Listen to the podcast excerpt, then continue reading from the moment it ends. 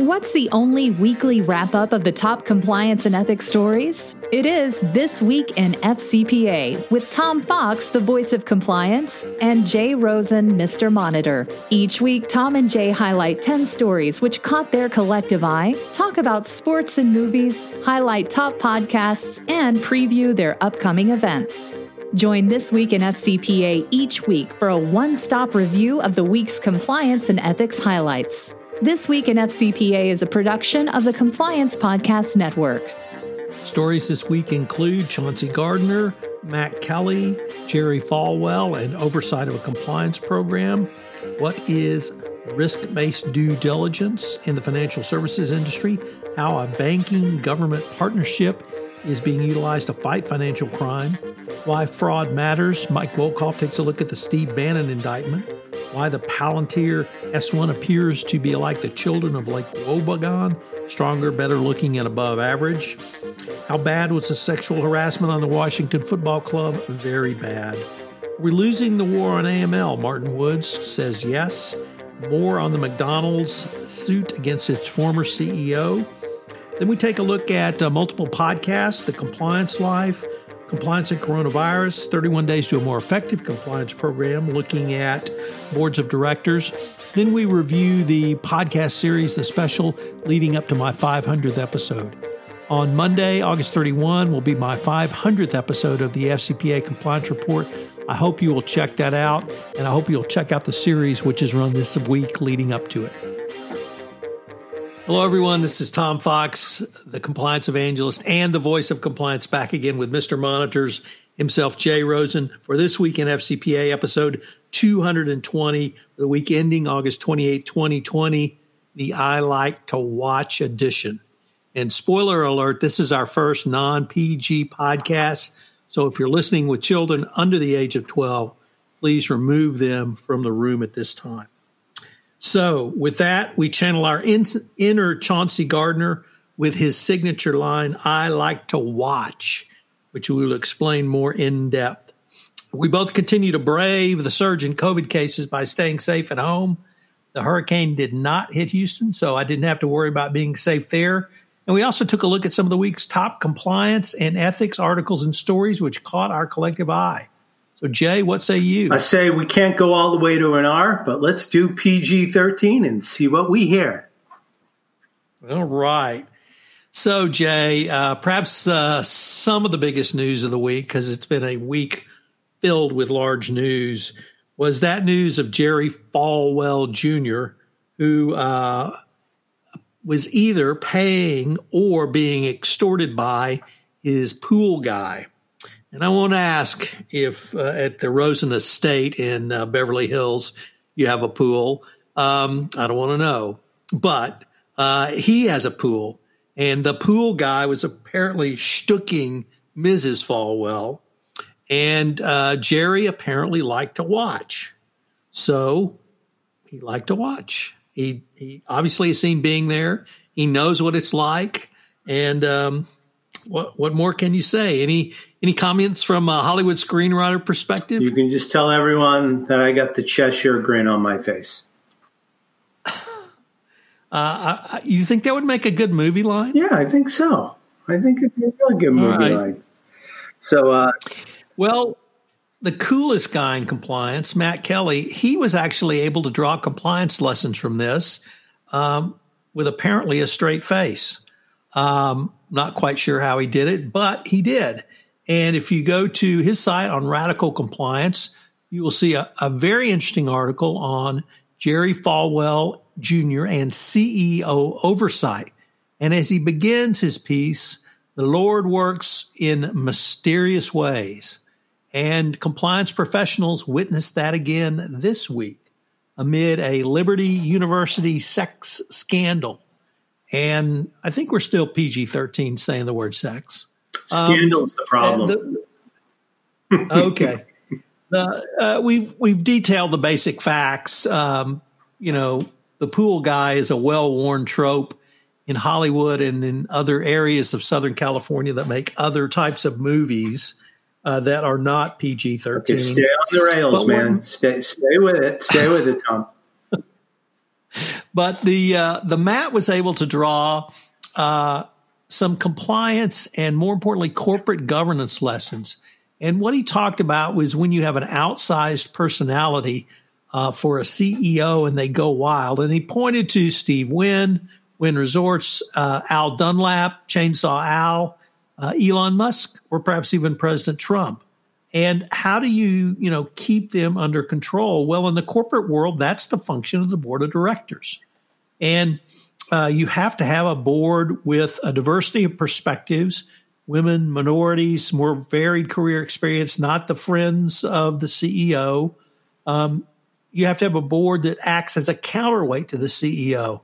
I once uh, had Joe Howell say, that the job of the board was to put sand in the shoes of senior executives and to frankly be a pain in the wazoo. Uh, note that uh, PG 13 word. And then uh, this means also means more responsibility for nominating and corporate governance committees. So, uh, CEO oversight, I'm sure Matt did not intend that as a uh, double entendre. Um, but I'm going to stick with I like to watch. Any thoughts uh, from sunny Southern California, Jay? Moving on. Uh, we're going to take a look at first of two from the Wall Street Journal Risk and Compliance Journal. This comes to us from Mengqi Sun.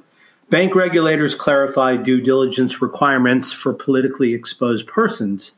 Five agencies say in a joint statement that the level of risk associated with politically exposed individuals varies. Banks and financial institutions need to assess money laundering risks and conduct appropriate due diligence when dealing with foreign public officials and their families or associates. People who are considered politically exposed may pose higher risk because their funds may be the proceeds of corruption or other illicit activities, banking regulators said in a joint statement. The agencies added, however, that the risks associated with politically exposed individuals vary and not all of them are automatically higher risks. The agencies don't include U.S. public officials in the politically exposed persons category. The risk depends on facts and circumstances specific to the customer relationship, said the statement, which was issued Friday by the Federal Reserve Board, the Federal Deposit Insurance Corp, U.S. Treasury Department's FinCEN, which is Financial Crimes Enforcement Network, the National Credit Union Administration, and the Office of the Comptroller of Currency. For instance, a politically exposed individual who has a limited transaction, transaction volume and a low dollar deposit account with a bank and whose source of funds is known and legitimate could be characterized as a lower risk according to the statement. The agencies also clarified that there are no regulatory requirements or expectations financial institutions to have unique additional due diligence steps for clients who are considered politically exposed. But they said the banks are required to, quote, identify and report suspicious activity, including transactions that may involve proceeds of corruption. The notice comes as banking regulators aim to address concerns that the banking industry that compliance with Bank Secrecy Act due diligence requirements have become overly burdensome and costly. This has led to many banks closing high risk accounts. So that's what we've got from the U.S. Treasury. So, Jay from Dylan Tokar, our good friend and colleague, also at the Risk and Compliance Journal, a really interesting article about a private public partnership to help fight money laundering, uh, largely centered in Europe, but uh, it is where banks are partnering with governments to and teaming up to create information sharing partnerships that facilitate a two way dialogue on sp- suspected financial crimes. The parties share information on specific cases or on types of potential criminal activity they're seeing, and this allows for more effective screening of uh, suspicious activities. This was, a, I really thought, an interesting uh, uh, um, development and really shows that uh, you can be creative and you can work together uh, many corporations are, are, you know, afraid to do something like this because they feel like it would open the kimono to the government. But I think with uh, uh, specific protections around it, certainly the Europeans have made it work, and they've signed up five banks, Nordic banks essentially, to work with the government in the Netherlands, also a country that has had success with this is Australia.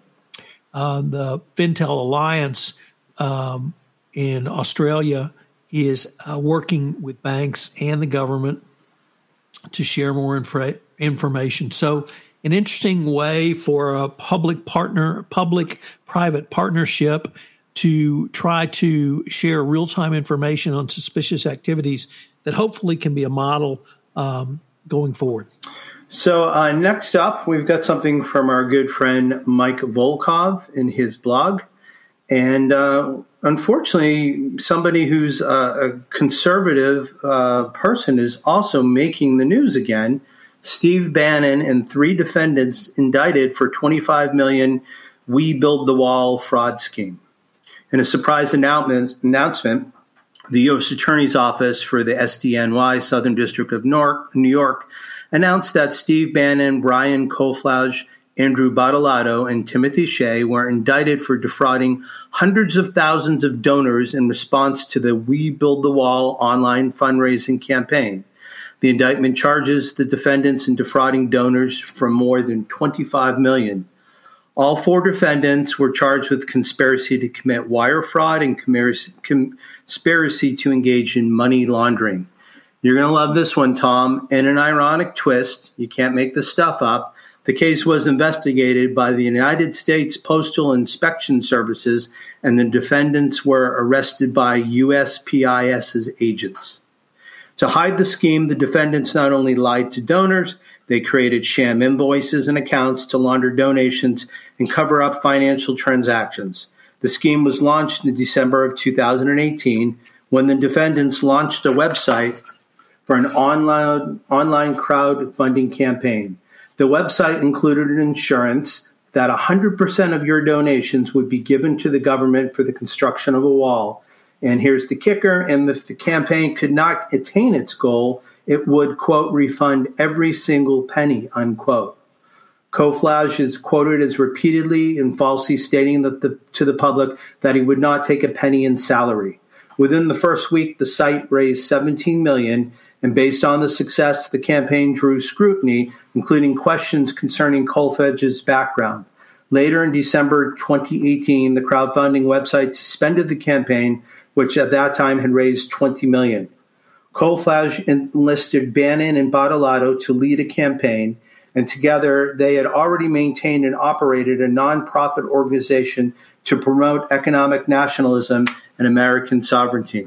They created a new nonprofit, We Build the Wall Inc., to which they proposed to transfer the money raised on the crowdfunding website. Starting in 2019, the defendants misled donors in the crowdfunding website promising them 100% of the funds would be used for construction of the wall. These false representations were made in solicitations, public statements, social media posts, and press appearances by Kolfage and Bannon. To reinforce these false representations, the defendants adopted bylaws for the nonprofit organization that contained false representations that none of the defendants could or would receive any compensation. All four of the defendants worked together to misappropriate hundreds of thousands of dollars. Kolfage took in more than 350,000 for personal use, including home renovations, payments for a boat, a luxury SUV, jewelry, and cosmetic surgeries.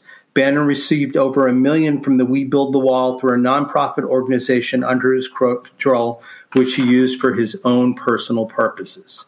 So, can you imagine that a former counselor and campaign official from the president involved in fraud. Go figure. Jay, um, we take a little bit different turn here and go with an article from our friend Francine McKenna, uh, who's left Market Watch and has her own commentary now called The Dig. And she takes a look at the Palantir S1.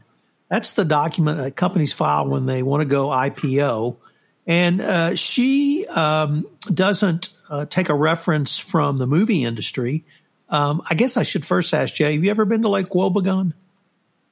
I've listened. Actually, I saw Garrison Keillor do it live at the Hollywood Bowl. So I was in the space that was occupied by Lake Wobegon. Well, uh, was it uh, were the citizen, particularly the children of Lake Wobegon, better looking and above average?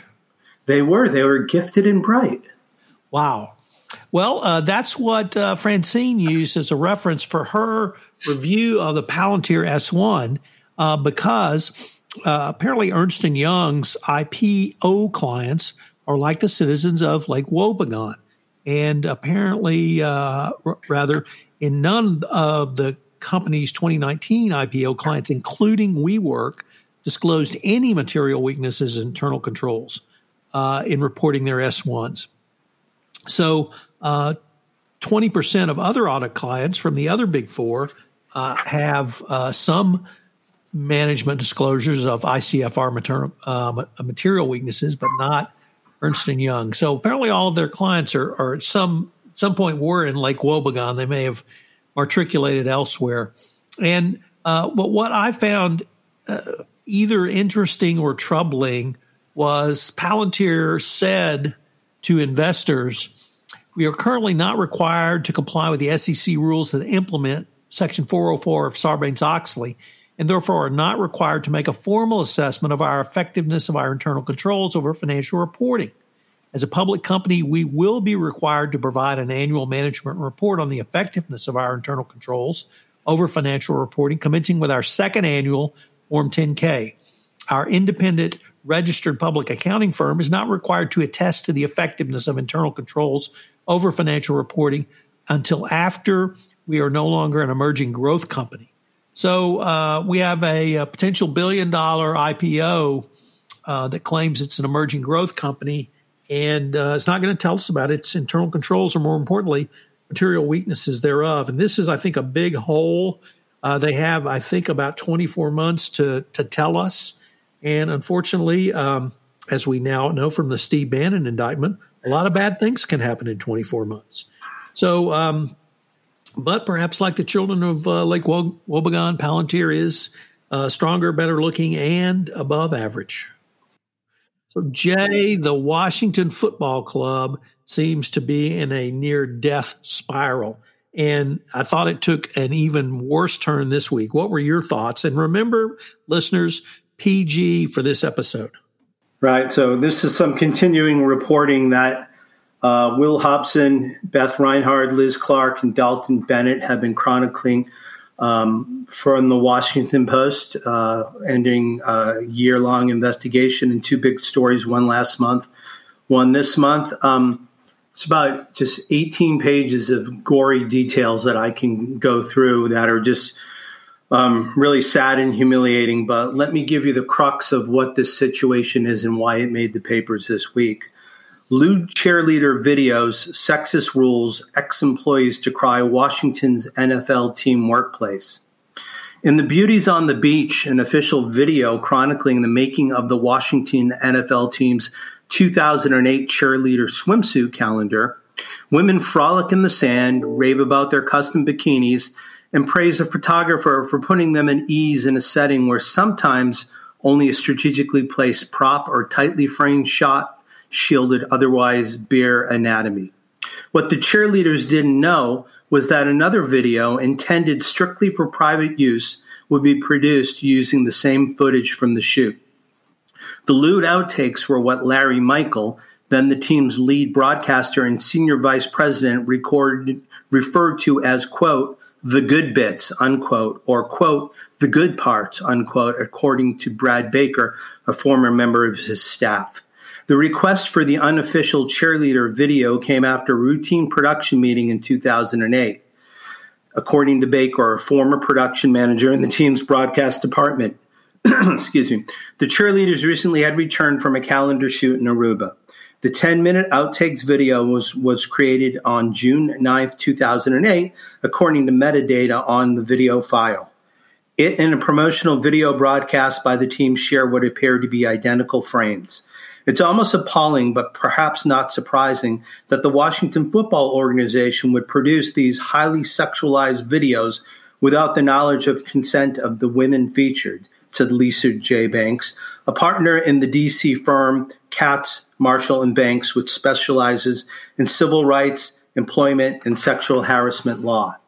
The videos appear to have been created to serve no other purpose than to satisfy the prurient inter- interest of the team's executive leadership. Snyder and the team, of course, provided no comment after they were given repeated opportunities to respond. The six paragraph statement Snyder released Wednesday began The behaviors described in the Washington Post's latest story has no place in our franchise or society. While I was unaware of these allegations until they surfaced in the media, I take full responsibility for the culture of our organization. In response to last month's Post report detailing allegations of widespread harassment in the team's front office, Snyder publicly stated that such behavior has no place in their franchise and had hired a law firm to set new employee standards. But interviews with more than 100 current and former employees and a review of internal company documents and other records show that in 21 years of ownership, Snyder has presided over, presided over an organization in which women say they've been marginalized, discriminated against, and exploited. 25 women, most of them speaking on the condition of anonymity because of non disclosure agreements or fear of reprisal, told the Post that they experienced sexual harassment while working for the team. They described male bosses colleagues, and players commenting on their bodies and clothing, incorporating sexual innuendo into the workplace conversation, and making unwanted advances in personal in person or via email. Many said that they were motivated to speak out because they were angered by Snyder's comments after the Post report last month.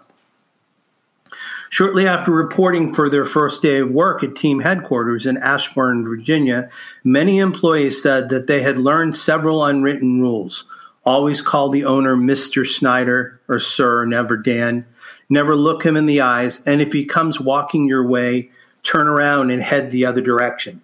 Brittany Peretti, a DC area marketing exec who was the team's community charitable programs head from 2007 to 2012, said she became so angry and depressed during her time with the team that the family suggested an intervention.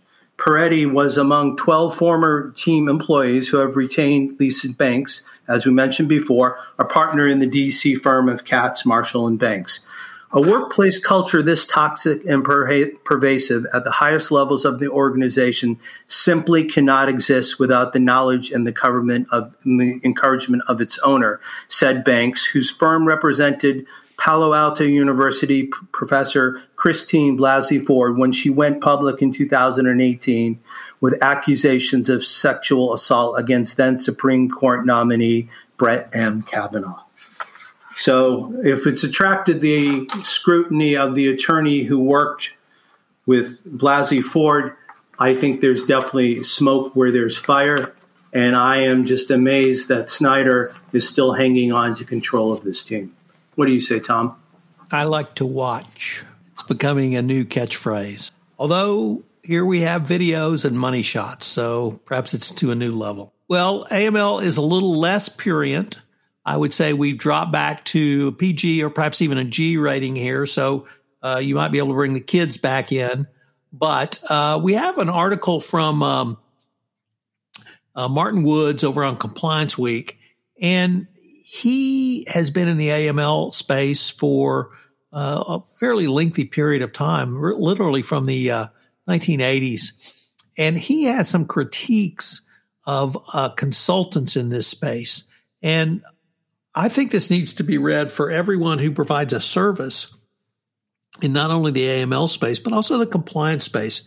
Because he said typically when he would ask for a report or an assessment of his compliance program around AML, um, he would get a lengthy report back of all the failures and um, then with suggested additional services that that uh, consultant could provide. And he said that that really didn't help him because he needed to know what he had done right in addition to what gaps there were.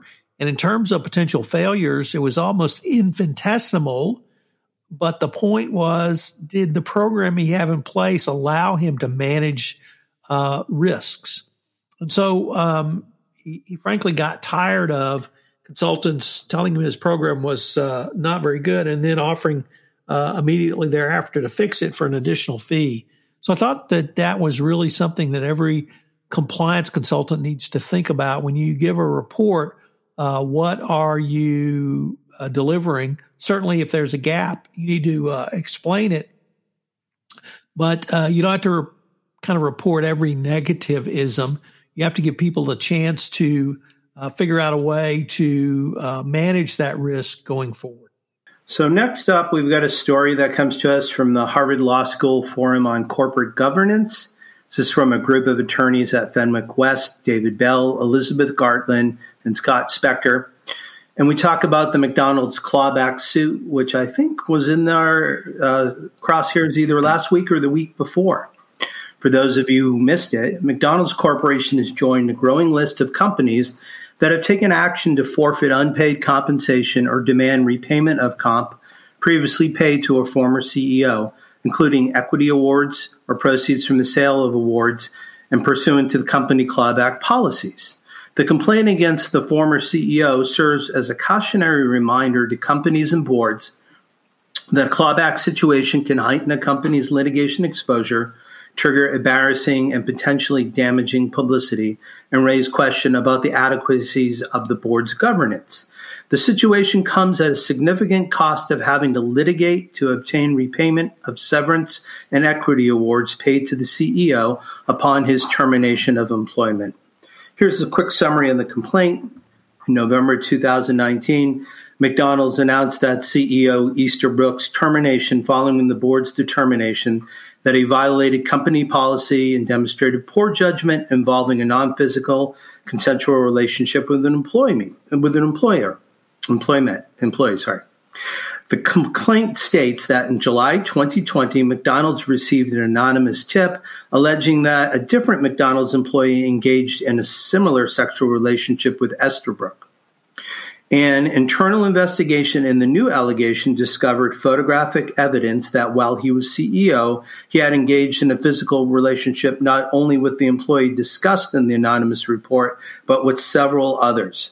A second investigation began, and that also showed that Easterbrook appro- approved a special discretionary grant of restricted stock worth hundreds of thousands of dollars to the sec- second employee shortly after the first encounter and within days upon the second. McDonald's was not aware of this new evidence of improper conduct. In November in 2019, a separation agreement was negotiated and approved after deliberation by the board prior to their awareness of the new information. Now they have filed a complaint that seeks to recoup severance payments and benefits paid to Easterbrook as CEO key takeaways. The takeaway from McDonald's complaint is that a clawback situation, especially after the board has finished an initial investigation which leads to payment of benefits to a departing executive and a determination that such executive should not be terminated for cause, is potentially extremely bar- embarrassing to the company and the board and will likely result in millions of dollars of legal fees. Two, if a company or board elects to conduct an investigation, especially of allegations with respect to the integrity of the CEO, it should ensure that the investigation is thorough and takes into consideration all relevant evidence. And three, the board should also strongly consider retaining outside legal counsel who can help provide the requisite objectivity and protect, protect against shareholder challenges to the board's decision. In addition, McDonald's case raises the relatively rare scenario where a board is alleging fraudulent statements made by an executive in the course of the investigation itself.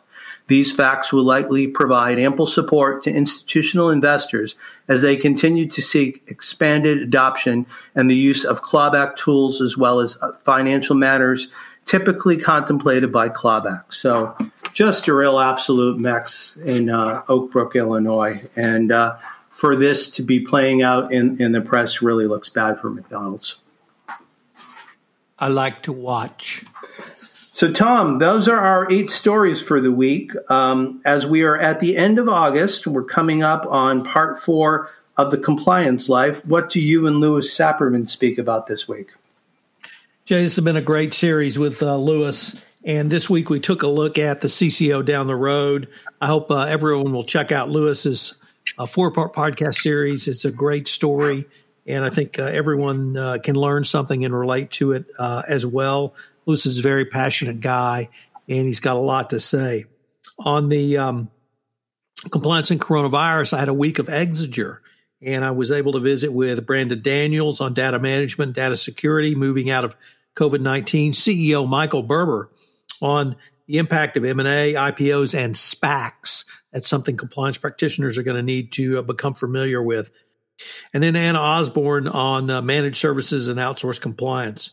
Over on uh, 31 Days to a More Effective Compliance program, sponsored by Affiliated Monitors, this week we looked at boards and succession planning on Monday. On Tuesday, incorporating compliance strategy into long term board planning on Wednesday, areas of board inquiry.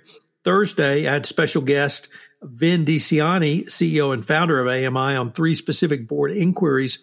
And Friday, I have a list of 20 questions every uh, board should ask of their compliance program. Uh, next month, we're going to take a look at internal controls for watch for that uh, to premiere on Tuesday, September 1st. Uh, Jay and I would once again urge you to join us at Converge 20. It's going to be one of the top compliance events around. Its uh, registration and information are linked to in the show notes. And can I mention, Jay, the price? That's the best part. Is it free? It is free. So there is no excuse not for you to join with myself and Tom and our fellow compliance uh, colleagues at Converge 20. So, Tom, uh, it seems we say this every week. There's another new property on the Compliance Podcast Network. Which one of our friends is joining us now? So long overdue, and it took me a while to get him moving, but he did get moving. He's got a bunch of episodes in the can. Scott Moritz, uh, well known in the compliance field. Uh, he's currently at uh, FTI managing director at FTI Consulting. He's had a, a basically has a, po- a, podcast where true crime meets compliance. It's fraud eats strategy. His first episode premiered this week, and he talked to Sharon Watkins, the Enron whistleblower, about why whistleblowers are even more important some 20 years later uh, or 19 and a half years later after she blew the whistle uh, on Enron. So check that out. Scott's got some great episodes in the can. I think he's going to roll them out every two weeks. So uh, ex- expect a couple of month uh, month. And uh, welcome Scott, and a great great addition to the Compliance Podcast Network. Great, great to have another compliance voice out there, uh, Scott. So welcome. So, Tom, it's been a busy week. Uh, we are slowly marching our way up to next Monday, August 31st, when we will celebrate your 500th anniversary episode. What did you share with our listeners this week? Well, Jay, uh, I put together a project that I've been thinking about for some time, and I got five of the top compliance commentators around to take a look at the last 10 years of compliance from their perspective. Um, you were part of that group. It also included Mike Volkov looking at FCPA enforcement changes. Matt Kelly uh, reviewed things from the perspective of a business journalist and how things are reported. Jonathan Armstrong took a look at changes in data protection, data privacy, GDPR, UK Bribery Act, and of course the UK Modern Slavery Law. Uh, Jonathan Marks talked about how changes in internal audit both mirrored and even foreshadowed many of the changes he's seen in compliance. And you took a look at uh, compliance from your perspective as a business development specialist and what you saw on the compliance side of things, sitting across the table and talking to and selling products and services. So it's uh, I did uh, a blog post and a podcast every day on these topics. Uh, this series, special series leading up to the 500th episode, w- has been extraordinarily popular. Uh, I can't tell you the number of people who have told me how much they enjoyed it. They enjoyed having top commentators literally in one week talk about a retrospective as we move into the third decade of this year so it seemed to be timely. It seemed to be something that everyone really enjoyed. Obviously, the commentators were first rate. They're people who've been in uh, uh, in Matt's case, a journalist for 25 years. Jonathan's case, an internal auditor for 30 years. Mike's case, a lawyer for 40 years. Uh, you know, you've been in BD for, I guess, 15 years maybe. Uh, I've been in compliance uh, for 13 years. So, um, and Jonathan's been in data privacy literally forever, but he's been a lawyer for about 25 or 30 years. So a lot of uh, experience, a lot of wisdom, a lot of fun. Uh, I hope that I can um, uphold the honor of the group when my episode goes up on Monday, I have a special guest host, Greg Greenberg. Greg's the general manager of the C Suite Radio Network, but more importantly, he was an interviewer for Cramer. So he knows how to interview, and he he interviewed me, and we took a look back at some of the top compliance issues that I identified over the past ten years or so. I looked at some of the numbers of top episodes. I looked at uh, some of my favorite guests, uh, people I just really enjoyed talking to. How some of those podcasts, some of those individual podcasts led to entire series, and kind of reflected on how I got from there to here and a few lessons I've learned uh, from doing podcasts. So I hope I can uh, uphold the honor in the 500th. It's been something I've been looking forward to for quite some time, and uh, obviously pointing towards that with this series. Maybe uh, what's your perspective in, in having participated in and listened to some of these other podcasts? Well, it's uh, it's interesting being on the other side of the microphone, so to speak, and uh, you know, it allowed each of us. You know, we frequently quote from the folks who spoke this week. You know, there's usually something on our website uh, on the podcast from Mike Volkov weekly and from Matt Kelly. So I think it was uh, interesting to give each other a little bit more um, just room to uh, an, an, expanse to talk about our ideas and articulate where, where we've been and where we think we're going to. So I know I was uh, appreciative to be included in this group of five and um, hope we can do it again. And uh, as I said, looking forward to Monday. Um, not to put a quash on the celebration, but I just wanted to turn our heavy hearts to Kenosha, Wisconsin, and just to once again be having a conversation about a situation that should never happen in the first place. And our thoughts go out but we need more than thoughts. We need action, and uh, this is something that I'm sorry to have to bring up. So, on behalf of Tom Fox, waiting for his 500th episode on Monday, we'd like to thank you for joining us for this week in FCPA episode 220 for the week ending August 28th, 2020, the I Like to Watch edition. As always, we hope you will be safe we wish you good health, and we look forward to speaking with you in the following week. Hello, everyone. This is Tom Fox again. I'd like to thank you for listening to this episode of This Week in FCPA. If you have any questions, you can email Jay at jrosen at affiliatedmonitors.com. You can email me, Tom Fox, at tfox at tfoxlaw.com. We also got a new really cool app on the Compliance Podcast Network website where you can leave a voicemail or a message if you'd like to ask us a question or have a topic you would like us to consider. I hope you'll join us again next week when Jay and I look at some of the top compliance and ethics stories for the week that is to become.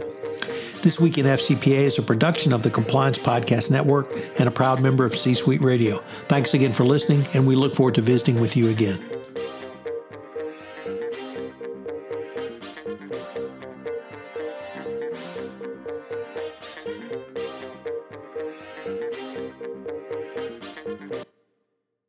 This podcast is a part of the C Suite Radio Network. For more top business podcasts, visit c-suiteradio.com.